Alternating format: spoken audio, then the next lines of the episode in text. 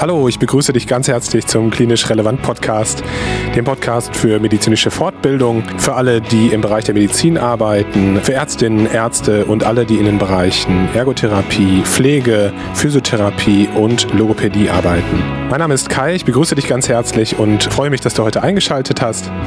Ganz kurz, wenn du unseren Podcast und unsere Plattform noch nicht kennst, dann kannst du dich gerne unter klinisch-relevant.de informieren. Hier findest du auch den Zugang zu unserer Online-Fortbildungsakademie, auf der du tiefergehende Video- und Audio-Fortbildungen buchen kannst. Äh, unser Podcast bietet dir zweimal in der Woche neue Fortbildungsinhalte zu allen möglichen spannenden Themen aus dem Bereich der Medizin. Das machen wir und unsere Referenten als Teil der Zielgruppe. Und wir machen das Pharma- bzw. Sponsorenunabhängig. Du findest unsere Podcasts überall da, wo es Podcasts gibt und natürlich auch auf unserer Internetseite. Bevor wir jetzt in den heutigen Fortbildungsteil starten, möchte ich gerne nochmal hinweisen auf unsere erste Live-Online-Fortbildung am kommenden Mittwoch, 12.05.2021 von 16 bis 17.30 Uhr mit Dr. Lars Wojtecki, dem Chefarzt der Neurologie in Kempen, zum Thema Parkinson. Und ja, wir haben auch CME-Punkte beantragt bei der Ärztekammer Nordrhein. Und das Ganze soll eine Mischung aus Live-Interview und ja, QA-Session werden. Also Dietrich und ich werden zunächst wichtige Fragen zur Klinik, zur Therapie und zur Diagnostik bei Morbus Parkinson stellen. Und dann seid ihr herzlich eingeladen, auch äh, euch einzubringen. Das Ganze soll also keine Frontalveranstaltung sein. Ihr seid herzlich eingeladen, mitzumachen. Den Link zu der Veranstaltung findet ihr in den Show Notes und auf unserer Internetseite. Falls ihr euch fragen solltet, warum das Ganze Geld kostet, da möchte ich nur kurz dazu sagen, dass wir eben kein Pharma-Sponsoring erhalten und das auch nicht gerne möchten. Und deshalb kosten eben die Tickets für Vollzahler 25 Euro und für Medizinstudenten 10 Euro. Jetzt geht es in das heutige Fortbildungsthema. Dietrich Sturm, Mitgründer von Klinisch Relevant, wird heute wieder mit Dr. Andreas Basun, der Kardiologe in Düsseldorf und in Wuppertal ist. Und die beiden sprechen über das wichtige internistische Thema Endokarditis. Und ja, heute haben sie sich beschränkt auf das Thema der erregerbedingten Endokarditiden. Ich wünsche dir ganz viel Spaß beim Zuhören und natürlich viele Erkenntnisse für deine berufliche Tätigkeit.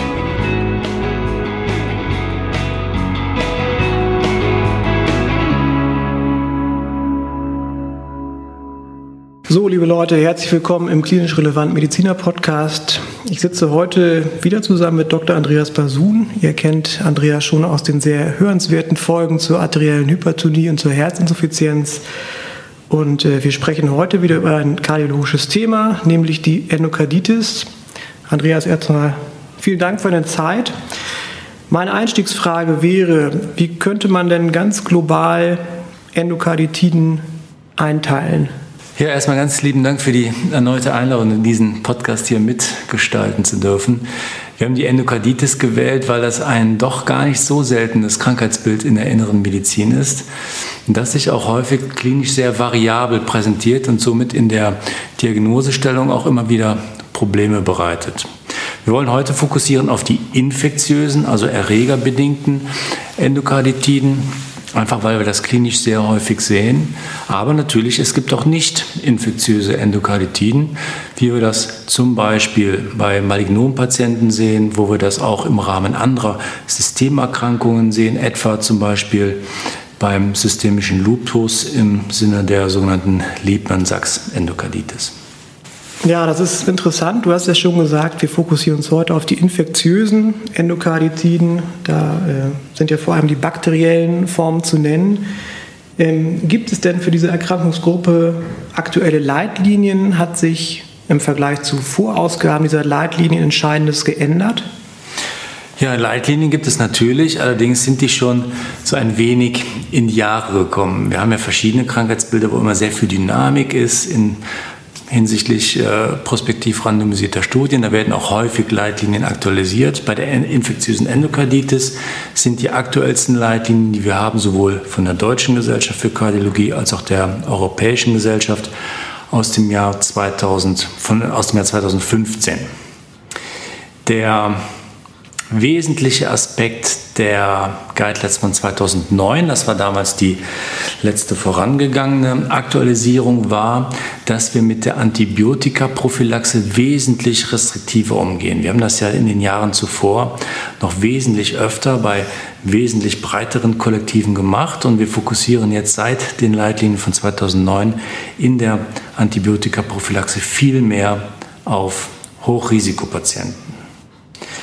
Ähm, wir haben verschiedene Neuerungen in den aktuellen Guidelines, zum Beispiel was die Notwendigkeit und die Implementierung von Endokarditis-Teams angeht. Das heißt, der multidisziplinäre Ansatz in der Betreuung von Endokarditis-Patienten hat sich hier zur Reduktion der Mortalität als nützlich erwiesen. Du hattest eben gesagt, wir fokussieren uns äh, in der Leitlinie von 2009 mehr auf Hochrisikopatienten. 2015 dann quasi nicht mehr. Oder? Doch, das ist 2015 geblieben. Okay, ja. Das war damals 2009 eine fundamentale Änderung im Regime. Ja. Äh, das ist 2015 geblieben. 2015 kamen dann noch einige neuere Aspekte dazu. Wie gesagt, zum Beispiel die, ähm, der Stellenwert der Endokarditis-Teams oder auch verschiedene neuere Aspekte, etwa in der Bildgebung, die über die echokardiografische Diagnostik hinausgeht. Der Begriff Endokarditis-Team war mir jetzt als Neurologen nicht so geläufig. Was muss ich mir denn darunter vorstellen? Nun, die Endokarditis ist ein Krankheitsbild, das wir zwar häufig in der inneren Medizin sehen, das aber auch sehr häufig einer operativen Therapie bedarf.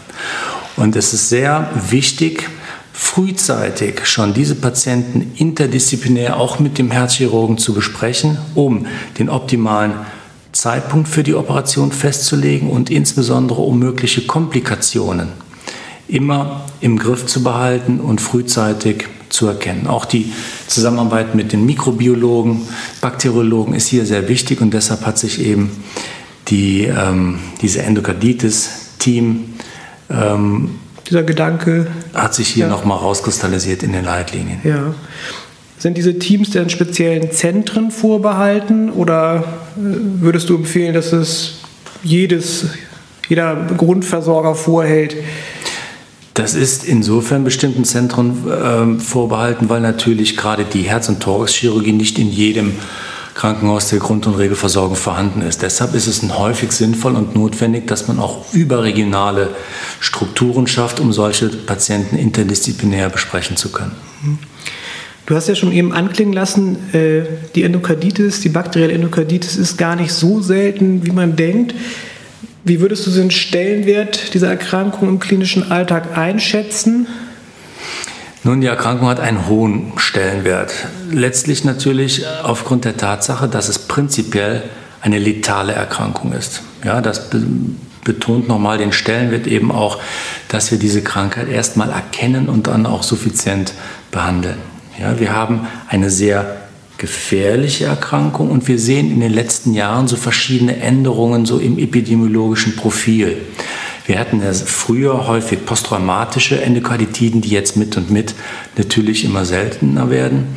Wir haben nun viel häufiger Prothesenträger, weil natürlich die Anzahl der prothetisch versorgten Patienten mit Herzklappenimplantaten immer mehr wird. Und was wir immer häufiger sehen, sind nosokomiale Endokarditiden, was für das therapeutische Regime dann natürlich auch gewisse Auswirkungen hat. Kannst du denn was zu den gängigen Erregern sagen, die man häufig nachweisen kann?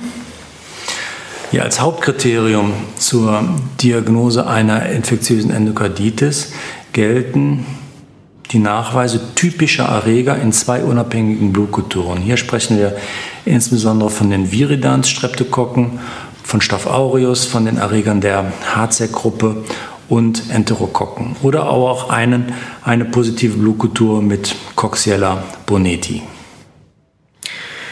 Das zu den Keimen und manifestieren sich dann diese Infektion prinzipiell an allen Herzklappen oder gibt es da Klappen, die präferenziell betroffen sind?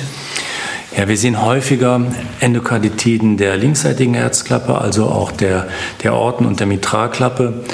Ähm, insbesondere Patienten mit IV-Drogenabusus sind die, bei denen wir dann auch schon mal die rechtskardialen Klappen betroffen sind oder aber eben auch Patienten mit kongenitalen Vizien in diesem Bereich. Insgesamt aber häufiger die linksseitigen Herzklappen betroffen. Mhm. Und dann hattest du ja schon äh, die gestiegene Zahl an Prothesenträgern auch erwähnt. Gibt es da einen Unterschied zwischen Kunstklappe und Bioklappe? Also wir unterscheiden bei der Therapie verschiedene Settings. Wir behandeln einmal den Patienten mit einer Nativklappenendokarditis ja. und wir behandeln den Patienten mit einer prothetischen Endokarditis und differenzieren da bezüglich des Zeitpunktes, ab wann die Operation zurückliegt. Ja, das aber nicht, nicht nach dem Material. Nein. Okay. Weißt du, ob das bei TAVI-Verfahren auch schon aufgetreten ist oder spielen da Endokarditiden eine Rolle? Ja, natürlich. Ne? Auch da sehen wir diese Endokarditiden und die ähm, Patienten, die bereits endoprothetisch versorgt sind, die Klappprothesen haben, haben natürlich auch ein besonderes Risiko, eben eine Endokarditis im Verlauf zu erleiden. Gibt es denn prinzipiell auch präventive Maßnahmen, die man zur Prophylaxe anwenden kann? Und ähm, daran anknüpfen natürlich die Frage, für wen sind diese Maßnahmen denn sinnvoll und geeignet? Ja, der Prävention kommt eine ganz entscheidende Rolle bei der Verhinderung von Endokarditiden zu. Ähm, wir hatten gerade schon angesprochen, dass sich hier in den letzten Jahren verschiedene Änderungen im Regime bezüglich der Antibiotikaprophylaxe vollzogen haben. Also die prophylaktische Gabe von Antibiotika wird bei Hochrisikoeingriffen bei Hochrisikopatienten empfohlen. Das heißt zum Beispiel bei Patienten mit Klappenprothesen, mit rekonstruierten Klappen, bei denen prothetisches Material verwendet wurde, bei Patienten natürlich, die schon mal eine Endokarditis hatten und bei Patienten mit angeborenen Vizien. Bei zum Beispiel einer leichtgradigen Mitralinsuffizienz wird keine Antibiotika-Prophylaxe empfohlen. Das heißt, wir fokussieren uns auf Hochrisikopatienten und auf Hochrisikoeingriffe. Und das sind insbesondere zahnärztliche Eingriffe, wo zum Beispiel an der Gingiva manipuliert wird oder wo die orale Mucosa perforiert. Zum Beispiel bei endoskopischen Routineeingriffen wie einer Gastroskopie, einer Koloskopie oder auch einer Bronchoskopie wird keine Antibiotika-Prophylaxe empfohlen. Die Leitlinien stellen auch nochmal den Stellenwert von äh, Sterilität und Desinfektion heraus. Wir sehen immer wieder im klinischen Alltag auch Patienten, die Infektionen über intravenöse Katheter erleiden. Und hierbei ist es ganz besonders wichtig, nochmal auf eine ganz strenge Sterilität und Desinfektion zu achten. Darüber hinaus wird auch nochmal die Mundhygiene hervorgehoben. Ähm, die Leitlinien fokussieren hier nochmal auf die Bedeutung von regelmäßigen zahnärztlichen Kontrollen und heben hervor, dass eine Mundhygiene und regelmäßige Zahnarztkontrollen zur Prävention der Endokarditis effektiver sind als eine Antibiotikaprophylaxe. Da hast ja schon das Patientenkollektiv so ein bisschen rausgearbeitet, die eine Prophylaxe erhalten sollten und in welchen Settings das äh, passiert. Aber womit denn? Was sind so geeignete antibiotische Präparate? Nun, die Standard-Endokarditis-Prophylaxe wird mit Ampicillin oder Amoxicillin etwa 30 bis 60 Minuten vor dem Eingriff vorgenommen, bei Unverträglichkeit dann zum Beispiel mit Clindamycin. Jetzt haben wir ja schon über Prophylaxe gesprochen, aber wenn eine Endokarditis dann eintritt, mit welchen typischen klinischen Symptomen könnten sich Patienten vorstellen? Ja, das Hauptproblem ist, dass die Symptome eben häufig nicht typisch sind. Ja, der klinische Verlauf ist äh, extrem variabel und abhängig vom ähm, ursächlichen Mikroorganismus und zum Beispiel dem Vorhandensein einer vorstehenden Herzerkrankung. Gerade dann, wenn wir von älteren oder auch immunkompromittierten Patienten sprechen, dann sehen wir häufig ein sehr atypisches Bild, was nochmal deutlich macht, wie wichtig es ist, auch in der Differentialdiagnostik immer wieder an die Endokarditis zu denken. So die häufigsten klinischen Symptome sind Fieber, Schüttelfrost, äh, Schwitzen, Gewichtsverlust, ja, wie B-Symptome. Ähm, aber die können extrem äh, variabel und unterschiedlich sein. Ähm, so ein bisschen wegweisender ähm, Richtung Endokarditis sind dann zum Beispiel die Symptome, die wir zum Beispiel an den Fingern häufig sehen, die sogenannten Janeway Läsionen oder die Splinterhämorrhagien, Petechialblutungen. Ähm, das sind alles so Dinge, die dann schon ein bisschen mehr so den diagnostischen Blick Richtung Endokarditis lenken. Aber häufig kann es, wie gesagt, sehr unspezifisch und auch atypisch sein. Und es ist dann ja tückisch, weil aus einer unspezifischen, vielleicht auch eher mild ausgeprägten Symptomatik dann doch ein hochakuter Verlauf entstehen kann, ne, durch das Abschießen septischer Embolien, was zum Beispiel zu Organinfarkten oder zu Schlaganfällen führt. Ne, das ist Ganz genau, das kann ja häufig ein auch über längere Zeit stabiles Krankheitsgeschehen sein, das dann eben sich dann auch mitunter fulminant verschlechtern kann durch die schon von dir angesprochenen Komplikationen mhm. oder aber auch durch Komplikationen am Herz selbst, eben durch eine Klappenperforation oder eine Prothesendehiszenz oder was auch immer. Ja. Das heißt, wir haben also einen Patienten, bei dem wir klinisch den Verdacht haben, dass eine Endokarditis vorliegen könnte. Wir haben schon gesagt, wir nehmen auf alle Fälle mehrere Pärchen Blutkulturen ab, zeitlich gestaffelt in der Regel. Wie würde es dann in der Diagnostik weitergehen? Ja, du hast schon die Bedeutung der Mikrobiologie angesprochen, also der Blutkulturen. Die Eckpfeiler der Diagnostik sind eben die Mikrobiologie und als ganz entscheidendes äh, Hauptkernstück eben die Echokardiographie. Das heißt, wir sollen zunächst mal an die Endokarditis denken und dann den Patienten möglichst schnell eben einer Echokardiographie zuführen. Und zwar zunächst einmal einer transtorakalen Echokardiographie. Wir haben hier verschiedene echokardiografische Hauptkriterien. Einmal natürlich den Nachweis der Vegetation selbst oder aber eines Abszesses oder aber auch einer neuen Dehiszenz einer Klappenprothese. Ergänzend kann dann noch die transösophageale Untersuchung wichtig sein. Also ich würde so die transtorakale und die transösophageale Untersuchung so als Team verstehen. Zunächst mal, wie gesagt, die transtorkale Untersuchung und dann häufig eben auch ergänzend noch die transösophageale Darstellung. Insbesondere dann, wenn wir zum Beispiel eine schlechte Schallbarkeit haben, wenn wir endoprothetisches Material, wenn wir Prothesenträger haben, wenn der Patient zum Beispiel Herzschrittmacher oder intrakardiale Sonden und so weiter hat. Dann ist die transösophageale Untersuchung immer sinnvoll, um Sensitivität und Spezifität zu erhöhen. Wenn ich dich richtig verstanden habe, bedeutet das im Umkehrschluss aber auch, dass ich bei exzellenter Schallbarkeit auch eine Endokarditis ausschließen kann. Wenn ich alle Klappen gut beurteilen kann, ist es auch mit hinreichender Sicherheit möglich. Das kann durchaus sein, ja. Wir haben immer wieder Fälle, wo auch der Patient von Transtorakal exzellent darstellbar ist. Und da kann es eben sein, dass wir auch das dann als diagnostisches Instrument zunächst mal so belassen und nicht immer zwingend eine transösophageale Untersuchung ergänzen. Mhm. Jetzt haben wir schon verschiedene Bausteine an diagnostischen Möglichkeiten aufgeführt. Welche Diagnosekriterien gibt es dann denn weiterführend, mit denen man diese Diagnose endgültig stellen kann? Ja, wir haben ja historisch gesehen äh, die sogenannten Dukes-Kriterien, die ja lange unsere Entscheidungsfindung zur Diagnose der infektiösen Endokarditis geprägt haben. Die sind zwar schon sehr alt, diese Dux-Kriterien, aber haben immer noch Niederschlag in den, in den Leitlinien. Wir unterscheiden ja einmal die Mayo-Kriterien und sogenannte Minor-Kriterien. Mayo-Kriterien, das ist das, was wir eben schon angesprochen hatten. Die beiden Eckpfeiler der Diagnostik sind einmal die positive Blutkultur und eben der Nachweis endokardialer Vegetation oder eines neu aufgetretenen Vitiums in der Bildgebung. Als Minokriterien gelten verschiedene prädisponierende Faktoren, zum Beispiel ein bekanntes Herzklappenvitium oder ein IV-Drogenabusus, ähm, Fieber, verschiedene immunologische Phänomene, die ja häufig mit einer Endokarditis einhergehen, wie zum Beispiel Glomerulonephritiden oder die Öslerknötchen ähm, vaskuläre Mitbeteiligungen oder auch ähm, verschiedene mikrobiologische Befunde, zum Beispiel positive Serologien oder Abstriche.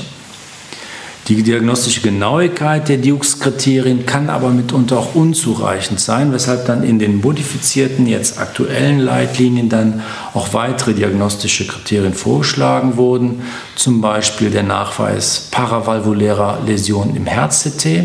Ja, das heißt, die verschiedene neue bildgebende Verfahren haben hier auch Eingang in die Leitlinien gefunden oder auch suspekte Befunde im PET-CT oder auch der Nachweis kürzlicher embolischer Geschehen in der bildgebenden Diagnostik. Das heißt von Organdiagnostik oder Hirn. Ganz genau. Ja. Gut, dann würden wir uns jetzt Richtung äh, der Therapie dieses Erkrankungsbild bewegen. Da gibt es ja einmal die antibiotische Therapie. Kann man da Behandlungspfade wählen? Ja, letztlich sind ja verschiedene Konstellationen denkbar. Also die erste Konstellation ist die, dass wir einen bekannten Erreger haben. Das heißt, wir haben Blutkulturen entnommen und können hier einen Erreger identifizieren. Dann würde ich auf die entsprechenden Leitlinien verweisen, die dann genau für jeden Erreger das spezifische Antibiotikaregime festlegen. Wenn wir eben keinen Keim haben, und das ist eine ganz wichtige Konstellation, kein Keim heißt nicht, dass eine infektiöse Endokarditis ausgeschlossen ist. Auch bei negativer Kultur, also auch immer differenzialdiagnostisch an die Endokarditis denken. Dann werden in den Leitlinien zwei verschiedene Settings unterschieden. Einmal die empirische Therapie, also bei unbekanntem Erreger bei einer ambulant erworbenen Nativklappenendokarditis, da wird in der Regel Ampicillin mit Flucloxacillin und Gentamicin empfohlen. Oder aber als anderes Setting die nosokomiale Endokarditis oder aber die Endokarditis bei Klappenprothesen. Hierbei wird dann zum Beispiel ein Regime mit Vancomycin, Gentamicin und Rifampicin empfohlen. Wie lange müssen die Patienten behandelt werden? Ja, die äh, Therapie der Endokarditis ist eine langfristige Therapie, die in der Regel vier bis sechs Wochen umfasst. Ja, aber diese antibiotische Therapie reicht ja nicht bei allen Patienten aus. Das heißt, es gibt gewisse Konstellationen, wo eine herzchirurgische Behandlung nötig wird. Welche Faktoren können da eine Rolle spielen? Nun, wir hatten schon besprochen, dass die ähm, Hinzuziehung des Chirurgen auch schon im frühen Stadium der Diagnosestellung ganz wichtig ist, weil die Endokarditis sich auch rasch verschlechtern kann ähm, und es immer wieder auch zu Komplikationen kommen kann. Also OP-Indikationen bei Endokarditis sind einmal der kardiogene Schock, dann sind das die Embolien, die sich trotz adäquater Antibiose einstellen. Dann sind das Vegetationen, die eine gewisse Größe überschreiten. Wir sprechen hier zum Beispiel von etwa 10 mm an der Mitralklappe oder auch im Verlauf rasch progrediente Vegetation. Dann sind das lokale Komplikationen ähm, oder es sind eben auch Endokarditiden im, im Sinne einer Frühendokarditis bei äh, Kunstklappenimplantationen. Bei Herzschrittmacher-Endokarditis, also wenn wir Infektionen von prothetischem Material haben, dann ist im Verlauf zwingend auch die Entfernung des kompletten Materials erforderlich. Ja, lieber Andreas, dann vielen Dank für diesen prägnanten und sehr informativen Überblick zur Endokarditis, unser drittes kardiologisches Thema. Ich bedanke mich nochmal bei dir für deine Zeit und hoffe, dass du bald mal wieder vorbeischaust. Ja, danke dir für die freundliche Einladung. Vielen herzlichen Dank, dass du heute wieder zugehört hast und unser Gast gewesen bist. Wir hoffen sehr, dass dir dieser Beitrag gefallen hat und dich weitergebracht hat in deinem beruflichen Umfeld. Wir freuen uns immer, wenn du deinen Kolleginnen und Kollegen von den Beiträgen erzählst, von unserem Projekt erzählst und etwas Werbung machst. Und wir freuen uns auch sehr, wenn du mal mitmachen würdest. Vielleicht hast du ja Lust, vielleicht gibt es ein Thema, das dir besonders gut liegt und äh, in dem du dich besonders gut auskennst. Melde dich gerne einfach unter kontakt.klinisch-relevant.de. Bevor ich dich in den wohlverdienten Feierabend schicke, möchte ich gerne nochmal hinweisen auf unsere Live-Online-Fortbildung am 12.05.2021, also kommenden Mittwoch, wenn du diesen Podcast hörst, sobald er rausgekommen ist. Sei gerne dabei, das Ganze wird sicherlich interessant werden. Wir sprechen über den Morbus Parkinson, über die Klinik, über die diagnostischen Möglichkeiten bzw. die therapeutischen Möglichkeiten, die wir haben wir sprechen natürlich auch über Differentialdiagnosen und du kannst alle deine Fragen, die du hast, stellen. Und bitte, diese Fortbildung ist nicht nur an ärztliches Personal gerichtet, sondern halt auch an interessierte Kollegen aus anderen Fachrichtungen, zum Beispiel der Ergo, Physio oder Logopädie, natürlich auch aus der Pflege. Also ihr seid alle herzlich eingeladen. Ich freue mich schon, wenn ihr beim nächsten Mal wieder einschaltet. Passt gut auf euch auf und bleibt gesund. Bis dahin, bis zum nächsten Mal. Ciao.